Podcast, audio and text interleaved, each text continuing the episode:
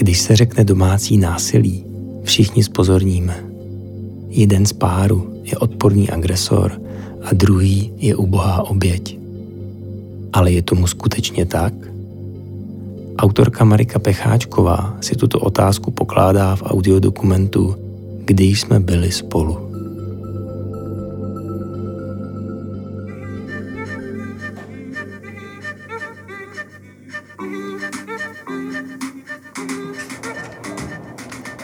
Je začátek prázdnin.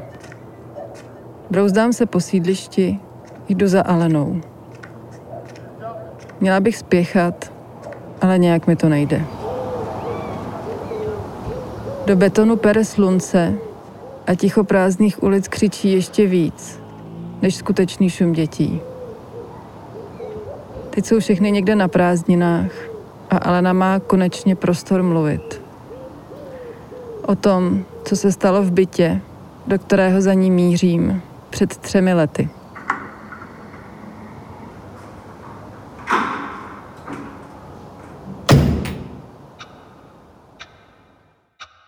Bývalý muž vzal ze skříně můj bundu, zimní, červenou, kterou jsem si prostě zrovna v tu zimu koupila, a vzal nůž a před těma klukama ji rozhřezal.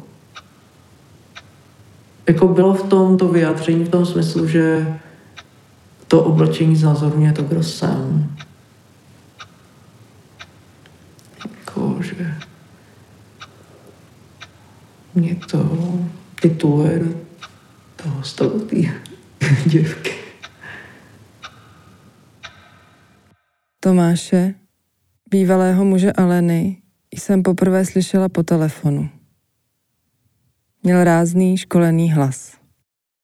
Představovala jsem si ho jako vysokého, černovlasého chlapa. Ve skutečnosti ale vypadá jinak. Jak? To nesmím prozradit. Alena i Tomáš chtějí zůstat anonymní. Co, co se stalo? No já jsem zjistil, že uh, si žena našla přítele a pak uh, vlastně přišla taková ta věc jako no a teda jako budeš s ním teda nebo nebudeš s ním. Já bych si samozřejmě psal, aby bylo všechno jako to bývalo předtím. Teď jsem nějak viděl v duchu trochu ohroženou tu rodinu a, a, a ty věci okolo. No a ono už to nešlo, že? A já jsem se nesmírně přesně tomuhle bránila. Hrozně dlouho a nechtěla jsem to udělat, nechtěla jsem do toho jít. Vlastně jako bejt nevěrna. Vlastně do dneška já si beru a to si to netěší, že já si tu zodpovědnost beru na sebe. Za celou tu jakoby situaci. Že jsem nás jako rozdělila. Já jsem si připojila k ta houpačce, protože byly dny, kdy to bylo vlastně strašidelně jako super, hurá, máme to snad za sebou a potom to zase znova přišlo. No a tak jsem tak péroval. A v průběhu, v průběhu toho prostě čas od času jako jsem po ní vylít. Jo, takže jsem po ní vyskočil, chycel jí, položil jsem jí na zem. U toho jsem končil, to bylo v podstatě úplně ze začátku, to končilo tímhletím maximálně.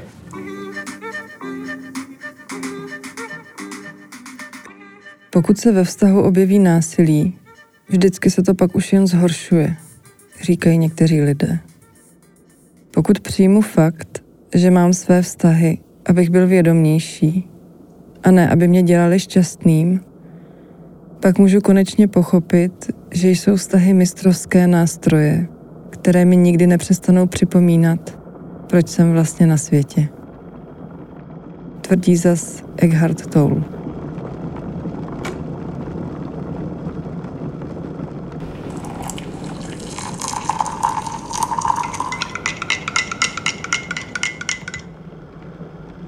Alena mi uvařila kafe do hrníčku, ze kterého píval Tomáš.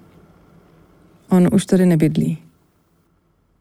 Když se vykloním z okna v kuchyni, vidím v dálce panelák, do kterého se přestěhoval. on mi jejich příběh vyprávěl jako první. Alena nejdřív váhala, ale pak se i ona rozhodla vyprávět svou verzi. Poslouchám ji, poslouchám jeho, dva hlasy a jeden příběh. E, ta chvíle, kdy se teda žena rozhodla, že půjde e, to ohlásit někam, tak to přišlo, to přišlo v situaci, kdy já přišel poměrně pozdě večer domů. Já chodívám sportovat vždycky jednou týdně a měl jsem vyvrknutý kotník. Vždycky po tom sportu chodíme do hospody, takže jsem měl, já nevím, dvě piva v sobě. No a ona měla nějakou poznámku, když jsem se tam teda jako dobelhal a já jsem při té příležitosti nějak z něčeho vyredukoval, už nevím z čeho. Já jsem myslel, že se stýkají jenom jeden den a že se teda jako stýkají i častěji. A jak jsem ležel v té posteli už pak vedle ní, no, tak jsem do ní praštil už jako vztekle pořádně. A trefil jsem se teda do, do obličeje. Jo, takhle tou, tím rvětem té ruky. On to prostě, on to vlastně chtěl vědět. Tam nebylo, že, že jsem jen tak začal něco říkat. On se mě narovně vlezl do té postele a zeptal, sešli jste se dneska? A já neumím lhát. Takže jsem řekla, jo, a v tu chvíli mě začal mlátit. A to už je taková ta situace, kdy už jsem teda byl bez sebe, musím říct. A vlastně to teda skončilo tím, že ona utekla do koupelny, teďka jí se spustila krev. A teďka ve mně se myslelo to, že na jednu stranu jsem jí jako pomáhal, aby jí to neteklo, na druhou stranu vlastně vždycky mě ještě víc naštvala, takže jsem jí, myslím taky, tak možná jednu dvě vrazil. A potom uh, já jsem se prostě umýt sama, protože jsem ne, jako se opravdu bála dotyku a právě, že jsem nepochopila já tu situaci, kdy jsem se jako o malou procentu ráno dostala znova. A to, jak právě přišla ta ráno znova, tak jsem vyběhla na tu chodbu a bála jsem se tak, že když, jsem se, když mě teda vtáhnu zpátky a přitom jsem volala o pomoc, jako jak mě táhnu, tak jsem volala o pomoc. No, běželi jsme zpátky teda do bytu, nakonec teda jako jsem jí nějak přemluvil, nicméně ona nedala, než že bude teda spát jako na podlaze vedle ale dětí. Šla jsem tam z důvodu, že jsem věděla, že před dítětem mě neublíží.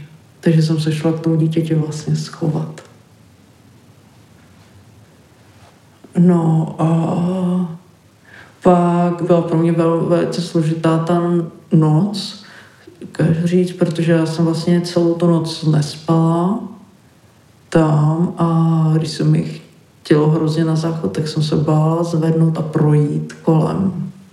Prostě jsem se vlastně v podstatě bála dát jakýkoliv pohyb, abych nevyvolala nějakou reakci, protože ještě předtím, než jsme tam ulehli, tak jsem požádala o telefon, který jsem neměla u sebe a že si potřebovala nařídit budíka, protože jsem šla do práce ráno. A ten telefon po mně hodil a nechtěl, ale asi znova do toho obličeje. Jo, to, to myslím, že bylo nejhorší mimochodem, jako tohleto, co jsme zažili. A, a vlastně po týhletý, po týhletý noci potom teda e, jsem na nějakou dobu Uh, nicméně to bylo víceméně dobrovolně nedobrovolný, protože uh, jsem potom uh, musel, oni by mě stejně poslali policajti pryč, tak jsem potom musel opustit teda domácnost a odjel jsem na chatu. Ty se mi teda pak posléze velice zalíbilo, takže jsem tam potom víceméně jako se přestěhoval ještě asi na, na půl roku života. Když jsem poprvé přicházela domů za Tomášem, hrála tam tahle písnička. Připomínala mi kolovrátek, který zahladí všechny ostny. Člověk mávne rukou a zapomene. Vyzvala jsem Tomáše, ať si znova vzpomene. Zajímalo mě, co se děje v myslích lidí, když se odehrává to, čemu říkáme domácí násilí. Nějak to vypadá zvenčí. Co ale zažívali oni dva uvnitř, Alena a Tomáš? Co z Aleny a co z Tomáše tuhle ničivou sílu vlastně probudilo? My jsme spolu byli dost dlouho, já myslím, že takových šestnáct let zhruba. Takže relativně dost dlouho jsem byl zvyklý na nějakou pozici. U ní i u sebe. Upřímně řečeno, tam je strašně nebezpečný to, když uh, ta pozice vznikne tak, že jeden jako kdyby uh, to všechno vede a zaštiťuje vůči okolí, to jsem byl já, a druhej je vůči okolí víceméně trošku bezmocnej, občas potřebuje pomoc, poradit, to, uh, žena obvykle nezhání práci po mateřský dovolený úplně jako takhle. Jo? Takže když tohle prostě jako zhrnu, tak uh, se tam vytvoří trošku vztah jako kdyby uh, rodiče a dítěte, který tam nemá co dělat, ale on tam prostě asi vznik. Tak já jsem vycházel z rodiny, kde jako prostě všechno bylo plánovitě. No jako, aby se jako všechno stihlo, aby tam, jako protože jsem hodně musel třeba cvičit kvůli páteře a tak, tak aby to jako všechno do toho dnes vyšlo, tak jsem měla i jako hodinový rozpis. A já jsem jako malá, uh, mě mamka třeba nenechala, mus, nemohla jsem se jít vyčůrat venku v přírodě a musela jsem to držet, jakoby až domů. Takže všechno asi bylo jako hodně spoutaný, no, takový jako, já jsem asi jako se necítila v tom už jako od malička, dobře, už jako od narození, protože jsem se, se tam narodila, že jo, tak to. Ale že jsem v roce přestala úplně jíst, nebo když jsem začala jít, že jsem padala na hlavu. Jako neměla jsem sebezáchovný, jako kdybych naopak chtěla zmizet. A pak je tam ta situace té puberty, tak trošku. Jo, že se tam vytvoří nějaký, no jako kdyby, jako kdyby podruhý dospívá. To znamená, vymezuju se k životu vnějšímu nějak, stavím si to jako kdyby celý znova, strašně moc chci být nezávislá, a to i v případě, že je to zjevně asi volovina, ale prostě chci. Určitě si budu dělat, co budu chtít se vším, pokud možno. A když jsme se domluvili, že někam pojedeme, tak já najednou můžu měnit názor bez jakýkoliv zjevný příčiny. Jo, předtím jsem ho měnila taky, ale říkala se, že mi třeba jako zrovna není dobře. To jsou za mě teda jako typicky příklady, který uh, je asi nějaký určitý dozrávání osobnosti. Takže, ale mně se to opakuje v tom životě. Ale já něco dělám a nevím, a je blbě, že se to opakuje, pak, se, pak možná můžu i ubližovat zase zároveň tím, protože se cítím vlastně v prvním zaměstnání, když se mi začalo se mi jako trošku dařit. A ty zaměstnavatelé mě zavřeli do takového, jako, ono to byl jako, oni měli soukromou firmu, jako byl to byt, ale sklepní byt. A oni je zavřeli tam někam do toho sklepa a nesměla jsem chodit už přednášet nikam a prostě jsem pracovala v tom sklepě a podepisovala jsem jejich doku, nějaký dokumenty a oni je podepisovali. Já jsem je tvořila, oni je podepisovali. Ona totiž oběť, oběť si v podstatě vytvoří agresora asi z čehokoliv. Ať už z doby, nebo, nebo z aktuální společenské situace. Takže jako já, já si myslím, že když někdo prostě chce se nemít dobře, tak tomu jde dost naproti. Ten člověk, který má tu smůlu, kolikrát, kdyby se postavil, tak to skončí. Ale on vlastně strašně provokuje tou svojí nějakou slabostí.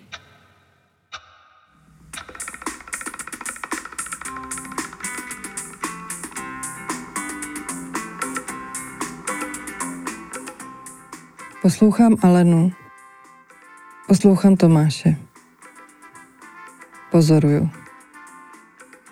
Tomáš hledá chyby v Aleně Alena hledá chyby v sobě.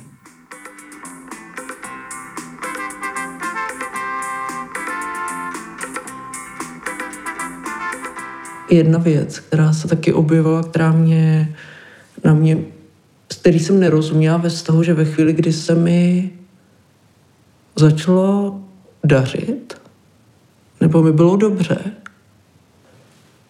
tak to bylo nějak jako špatně, mm, jako takový, jakoby, jako ochladnutí zájmu, nebo jak to říkala, ve chvíli, kdy mi bylo špatně, kdy jsem byla právě třeba nemocná, nebo tak, tak tam byl jako najednou ten větší jako blízkost. Takže já jsem pak vlastně taky jakoby do té role nějakým způsobem uvadala být spíš na tom nedobře než dobře. Takže jsem cítila, že pak více dostávám možná k té něse v tom druhém člověku nebo k nějakému jako blízkosti, než to ve chvíli, kdy jsem jako na tom dobře, tak vlastně toho druhého jako nepotřebuji, přitom to tak není, že jo. No jako, kdybych prostě jako ne, najednou jako by nebyla tak žena.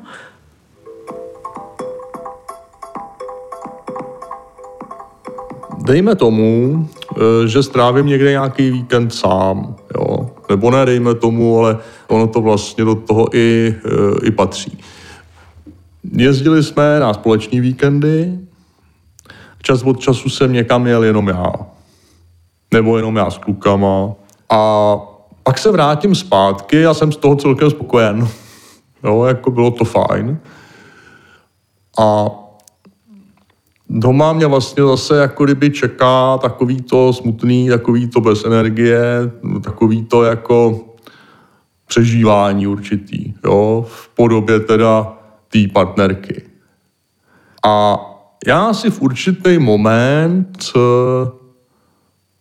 a to konkrétně vlastně po té nevěře, do té doby mi to totiž přišlo jako, no jak je to manželství, to jako není vždycky jako super, jo. Ale tady mi to pak začalo připadat takový, a do prdele, jako mám já to zapotřebí vůbec? Totiž on není problém, jako že jsme se rozvedli a rozešli, ale že já jsem byla nevěrná. Proč jste se normálně nerozešli bez té nevěry? Já, na mě leží tatína té nevěry. Jenže já vím, že, že by to vlastně rozjít nešlo. Že mě to ten osud zahrál takhle složitě. Protože vím, že bez té nevěry by k tomu vlastně nedošlo. Protože by vlastně jako by nebyl důvod.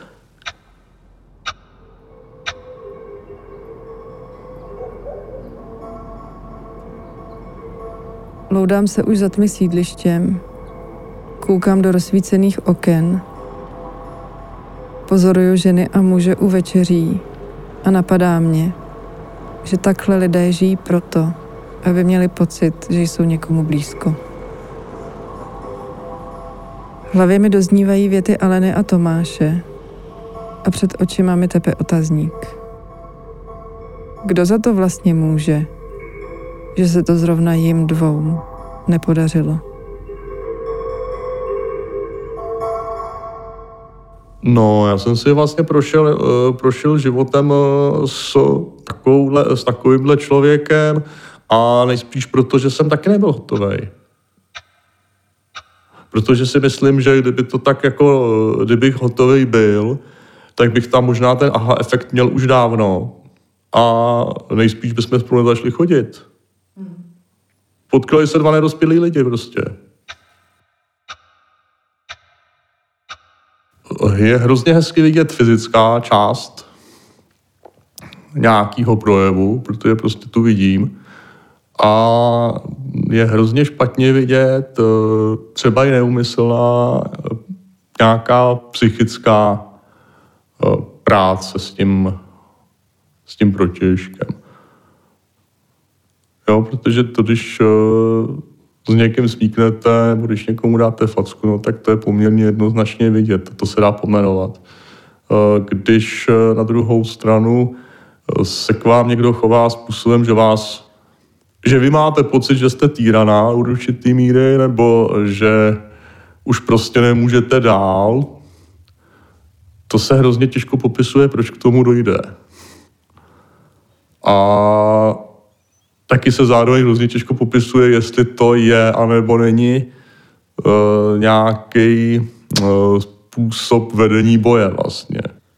A nejhorší na tom je, že ten, kdo to vlastně dělá, podle mého soudu vůbec to netuší. A je, říkám, je možný, že ty dva, dva lidi opravdu můžou být jako i hluboký, ale myslím si, že se třeba prostě jakoby ne, nemůžou dotknout v nějaký ty nejdůležitější oblasti, v které je jako potřeba se dotknout a setkat i přes bolest.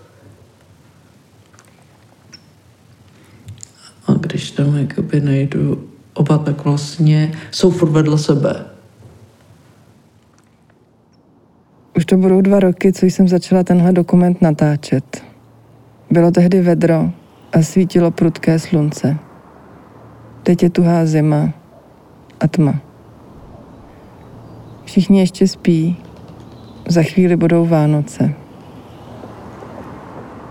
Vracím se na začátek. Chtěla jsem tehdy mluvit o agresi obětí a bezmoci agresorů. Došlo mi, že pokud budeme s oběťmi mluvit jen jako se zraněnými lidmi a ne i agresivními, nikam se nepohneme. Mnoho lidí mi říkalo, hele bacha, jsi na tenkém ledě. Oběti domácího násilí je třeba ochránit a posílit. Agresory jak by smet, dodávám k tomu ještě já.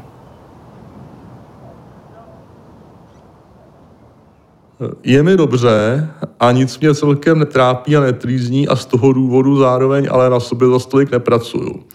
A neotvírám si další možnosti, nevnímám tolik ten svět, nejsem tak obnažený. A je to víc nuda? Je to méně zajímavý, to určitě ano, ale na druhou stranu je to poměrně uspokojující.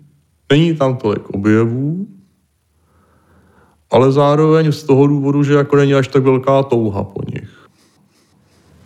Dokážu líp být o, sama sebou. Ukázalo mi to, že dokážu být dospělá a že se umím k věcem postavit a o, že bych to možná uměla i předtím, kdybych si o to řekla, třeba uměla i říct, ale velice lituju, že jsem nedotáhla ten vztah té rodinný podobě společný s těma dětma, že nás nemohli vidět, jaký jsme, když jsme byli spolu.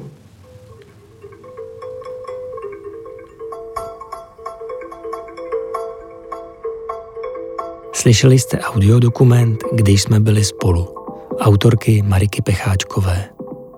Dramaturgie Brit Jensen. Zvukový design a mix zvuků Adam Voneš.